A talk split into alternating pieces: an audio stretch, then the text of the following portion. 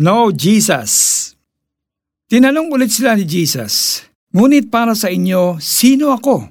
Sumagot si Simon Pedro, Kayo po ang Kristo, ang anak ng Diyos na buhay.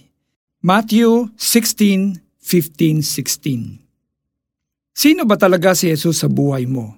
Your Savior? Healer? Provider? May isang story sa Gospel of Matthew kung saan nagtanong si Jesus sa kanyang mga disciple kung ano ang pagkakakilala nila sa kanya.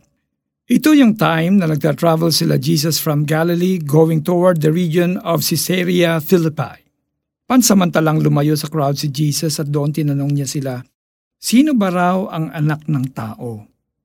At sumagot sila, Ang sabi po ng ilan, kayo si Juan na tagapagbautismo. Sabi po naman ng iba, kayo si Elias.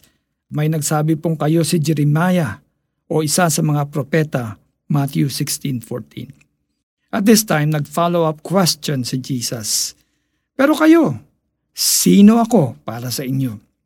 Sumagot si Pedro, kayo po ang Kristo, ang anak ng buhay na Diyos.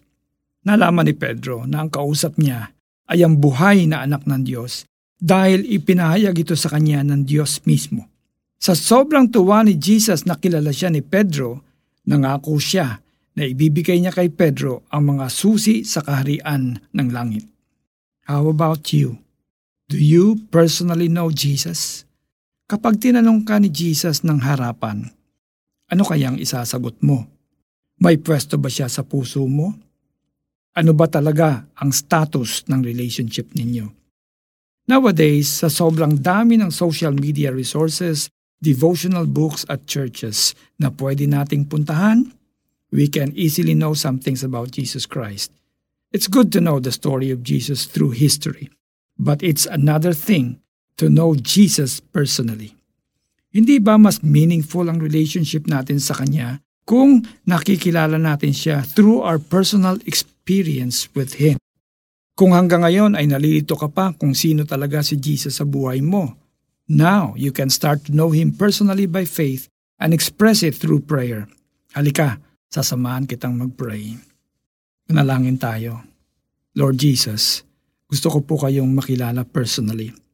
Binubuksan ko po ang puso ko at hinihiling ko na magpakilala kayo sa akin. I want you to be my Savior, Healer, and Provider too. I want to experience your love and your presence in my life. Thank you that I can have a personal relationship with you. Para po sa ating application, para lalo mong makilala si Jesus personally, read regularly and study your Bible.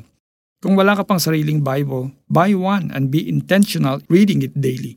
Ang Bible ang personal love letter ni Jesus para sa atin. At sa pamamagitan nito, He can speak to us personally, powerfully, and passionately. Ako po si Alex Tinsay na nagsasabing, kilala mo ba si Jesus personally?